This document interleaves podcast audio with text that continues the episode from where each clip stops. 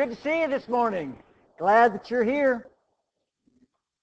I gotta, I gotta confess to something before I get started this morning. I was the first one to float the idea. So many people are going to be out of town on Christmas Day. Why don't we just have one service? And several people asked, well, can we fit in one service? And my answer was, I hope not, but let's try. Um, so thanks for squeezing in. I know it's a little bit uncomfortable, but but I appreciate that. If you love it, you know, I'll take all the credit. If you hate it, the elders okayed it. Blame them. I want to ask a more, a question this morning, though, just out of curiosity's sake, because I'm a little bit surprised. How many of you here today have children in your home, like young children, like grade school and down, fifth grade and down? Raise your hand if you are in a home with children fifth grade and down. That's awesome. You are amazing. The fact that you are here this morning is amazing. That you're out the door and dressed and maybe even fed, I don't know. But that's amazing. I remember as a kid, I, I used to hate when Christmas fell on Sunday. I hated that as a kid because we'd get up, you know, we'd finally get everybody around the tree. We'd open our presents. And I'd get my Hot Wheels like halfway set up and like, time to go to church. No, no. Can't go to church today. I got to play with my toys. No, we're going to church. And of course, always the longest sermon of the year. All my toys are waiting for me. The longest sermon. My parents always the last to leave the building. I was like, can we just go home? So for all of you young people here today, I promise you that this morning's sermon will not be the longest sermon ever. It will seem like it. But I promise you that it's not. I know for so many of you today has been a joy and a little bit of a challenge. But I pray that our time together has nothing but a joy. I want to challenge you a little bit, but I've prayed for a spirit of joy here this morning. We've spent this month going through a sermon series looking at the beginning of the Jesus story. We've looked at uh, some questions that, that the three towns that were so central to the beginning of that story were asking. And I want to sort of finish up that thought this morning in a way, but I'm not going to stay at the beginning of the story. We're going to start back at the beginning of the story. We're going to start back in Bethlehem, but we're not going to stay there very long. I want to share with you a couple snapshots of the Jesus story, and specifically through the context of God's timing. The fact that God always seems to do everything at just the right time. And God has always seemed to do everything at just the right time. And I want to remind us that maybe you're going through something today that you're like, where's God in this? Why is this happening? No, does God not know? Does God not care? Does God not see? I want to remind you that God always does things at just the right time. A month ago, I opened a sermon with this verse. After Jesus was born in Bethlehem in Judea during the time of King Herod, and you won't remember, but I made a comment at the time, I'm coming back to that verse. Well, here I am back at that verse. Because Matthew is doing more than just giving us a calendar point here. Matthew is trying to give us some context into the world that Jesus was born into. Context is a really important thing. Rome had given Herod the title King of the Jews. It was, an, it was an actual official title. Herod was the King of the Jews, and he liked that title. Herod was a very ambitious guy. I told you a month ago that he was an evil guy. But he was an ambitious guy too. He was a um, he was a, he was a very deep, kind of confusing guy on a lot of levels. Racially, he was an Arab. Religiously, he was a Jew. Culturally, he was a Greek. He spoke Greek. Politically, he always sided with Rome. What was most important to Herod was success and power. And whatever could garner him more success and power was on his agenda. Now, history tells us that he married at least 10 women. But he only really loved one, woman by the name of Miriam. Miriam offended Herod So Herod had her put to death. Not only her, he had her mother put to death. A good friend tried to step in and speak on her behalf. Herod had him put to death. Herod had two sons with Miriam, had both of them put to death. That's the kind of guy that Herod was. He, he taxed the people into homelessness. I mean, he was the reason that, uh, at least one of the reasons, that things were in such kind of turmoil and, and, and angst during the, the, birth of Jesus, you know, uh, what's going on in the world. History tells us that when he was on his deathbed, he was such in agony. He died a terrible death. But five days before his death, he tried to commit suicide, and a guard stopped him. One of his sons thought that he'd succeeded in committing suicide, so he tried to assume power. From his deathbed, Herod had that son executed. Five days later, he died. Herod knew that no one was going to be sorry when he died. So he left instructions in his will that on the day he died, prominent Israelites were to be rounded up and executed because Herod wanted there to be wailing in the streets on the day he died. That is the atmosphere. That's what's going on when Jesus is born. Seemed like a bad time, doesn't it? Seemed like a bad time for Jesus to be born. I mentioned a couple of weeks ago, too, that when Herod learned that uh, a baby was born who was said to be the Messiah, and there was this rumor that maybe he was being touted as the king of the Jews. Herod did what he did best, and that was eliminate the competition. So he ordered that child to be killed. His problem was he didn't know which child it was. So again, he kind of went back to his default mode was just kill them all. Go to Bethlehem and kill all the little boys there. And that's exactly what the soldiers did. It's called The Slaughter of the Innocents. It's a famous painting depicting the slaughter of the innocents. Interesting phrase, really. When you think about the life and the death of Jesus. I haven't gotten any Christmas cards this year that have talked about the slaughter of the innocents. That phrase hasn't made it into the songs that we sing during this time of year. But when Jesus was born, all was not calm and all was not bright. That little baby did not sleep in heavenly peace. There was a price on his head. Powerful people trying to, to kill him. So an angel comes to Joseph, whose life has been turned completely upside down. And the angel says to Joseph, when they'd gone, the angel of the Lord appeared to Joseph in a dream. Get up, he said. Take the child and his mother and escape to Egypt. Stay there until I tell you, for Herod is going to search for the child to kill him. Now, we talk quite a bit this time of year about Mary, rightfully so. Did you ever think of the beginning of this story through the context of Joseph? Joseph has already lost the most important thing to a Jewish man in that time, and that's his reputation. That's already gone. He's forever going to be known as the guy who married the girl who was already pregnant. And now he's being told, you need to run for your life. Get up. Take off. Leave your home. Leave your people. Leave your job. Leave everything that you know. Leave everything that you're comfortable with. Run away. Run away to a hostile land. And if I'm Joseph, I've got to be thinking, you know, I said yes to all these things. I said yes to marrying that girl who claimed that the child was going to be the son of God. I said yes to that. I said yes to naming him Jesus, Yahshua, means Savior. I was told he was going to be the Savior of his people. He can't even save his family. Now, what kind of a Savior is that? But of course, our time is not God's time. And in the middle of all that confusion and all that angst and all that tragedy, we know, with the benefit of about 2,000 years of hindsight, that God knew just what he was doing. That God was in control. We know that in the middle of all that trouble, God was up to something.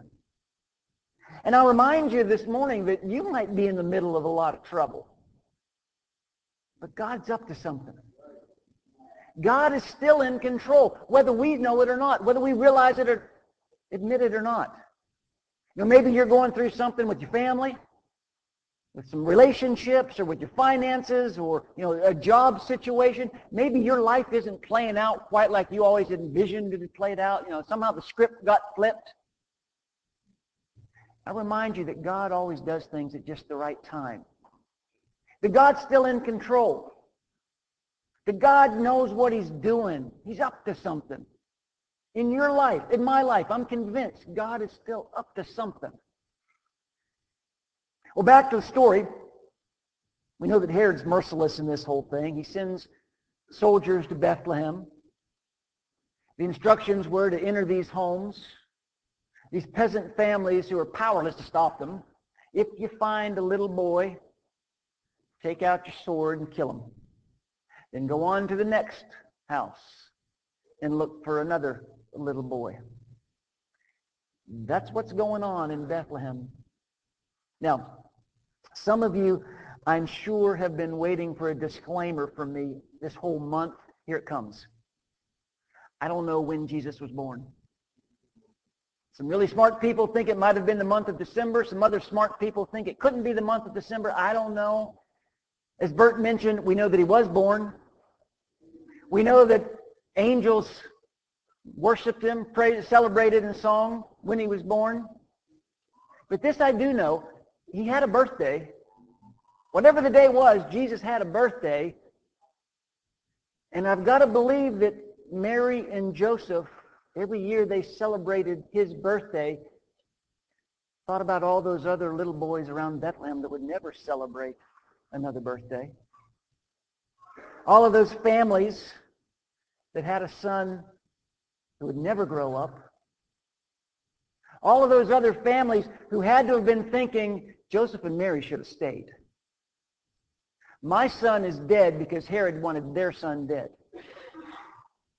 Joseph and Mary should have stayed. They should have sacrificed their son. Didn't they know that if they would have sacrificed Jesus, so many lives could have been saved? Didn't they know that one person's sacrifice could have saved so many others? Mary's going to have to live with that for a long time. And so is Jesus, by the way. Now, Jesus growing up, I'm sure he understood, you know, had I been killed when I was a baby, there'd be a lot of other little boys that would still be alive. Well, his life began just like it would end with powerful people wanting him dead. And a lot of people want to leave Jesus right there in the manger, want to leave him in Bethlehem. But I told you we're not going to do that this morning. I'm going to share with you a couple other snapshots. And again, through the context of God's timing. That God always does things at just the right time. Fast forward about 30 years. John chapter 11, really well-known story. A man named Lazarus was sick. He was from Bethany, the village of Mary and her sister Martha. This Mary, whose brother Lazarus now lay sick, was the same one who poured perfume on the Lord and wiped his feet with her hair. So the sisters sent word to Jesus, Lord, the one you love is sick. When he heard this, Jesus said, this sickness will not end in death.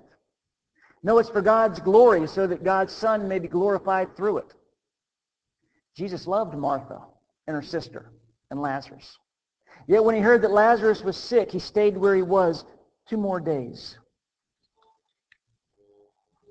Herod was an enemy. Lazarus was a friend.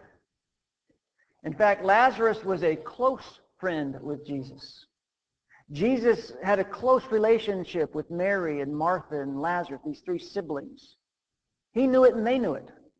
In fact, when they send for him, they tell the messenger, you don't have to tell us who the name is. Just, just tell him the one he loves is sick he'll know who we're talking about. And that's the message that Jesus receives. But when he finds out that his friend is sick, he doesn't seem to be in too big a hurry. The news of Lazarus' sickness doesn't seem to, to bother Jesus very much. Doesn't seem to trouble him very much. In fact, he knew that Lazarus was going to die. So he waits a couple days before he starts towards the home of Lazarus. Verse 17. On his arrival, Jesus found that Lazarus had already been in the tomb for four days. He'd been sick. Now he's been dead and buried and prepared for burial. He's been in a tomb for four days.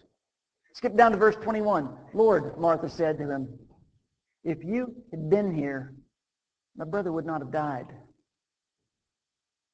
Martha states very humbly, and I think very respectfully, Jesus, you're too late.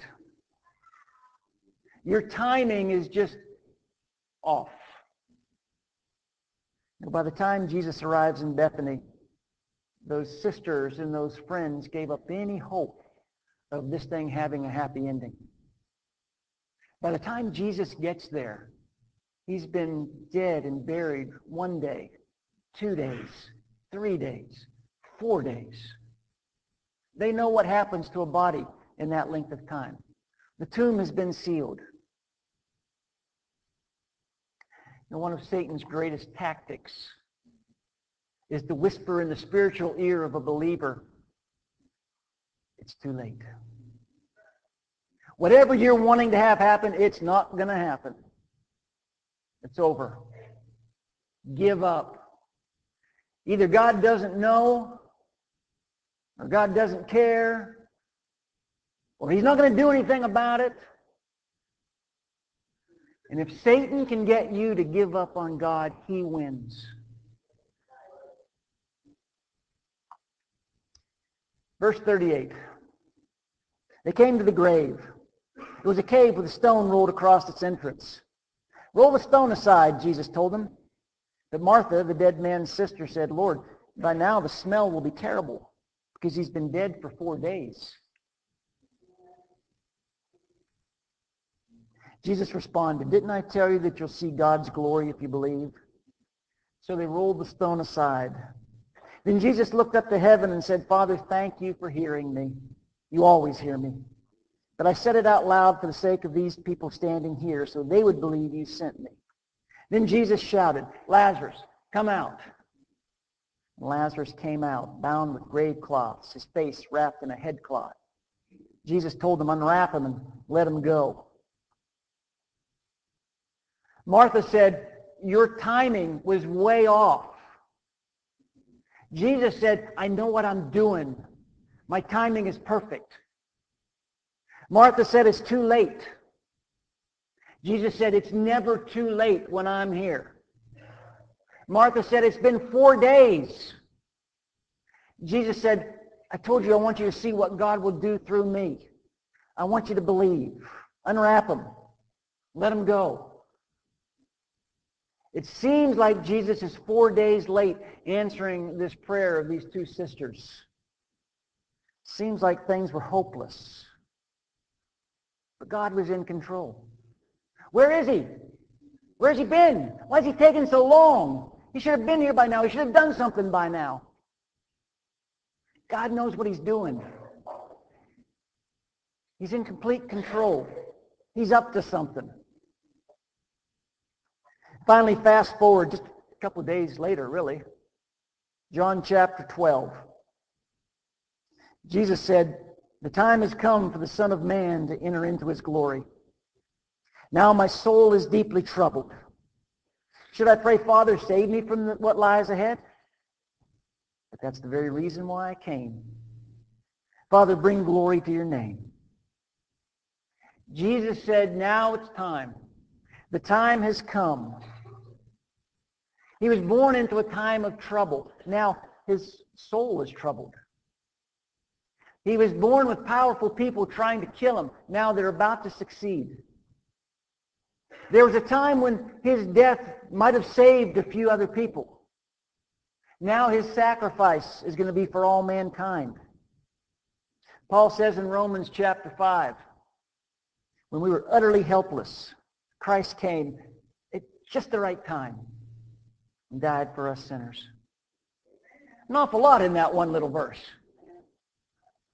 You know, one thing that Paul is saying is he came. That story, story that you hear so much this time of the year, the story about a virgin giving birth to the Son of God, that really happened. He really did come. And then he said at just the right time, he died. At perfect timing, he died for us sinners when we were completely, utterly helpless. Jesus' life turned out like no one could have imagined. He lived as a man.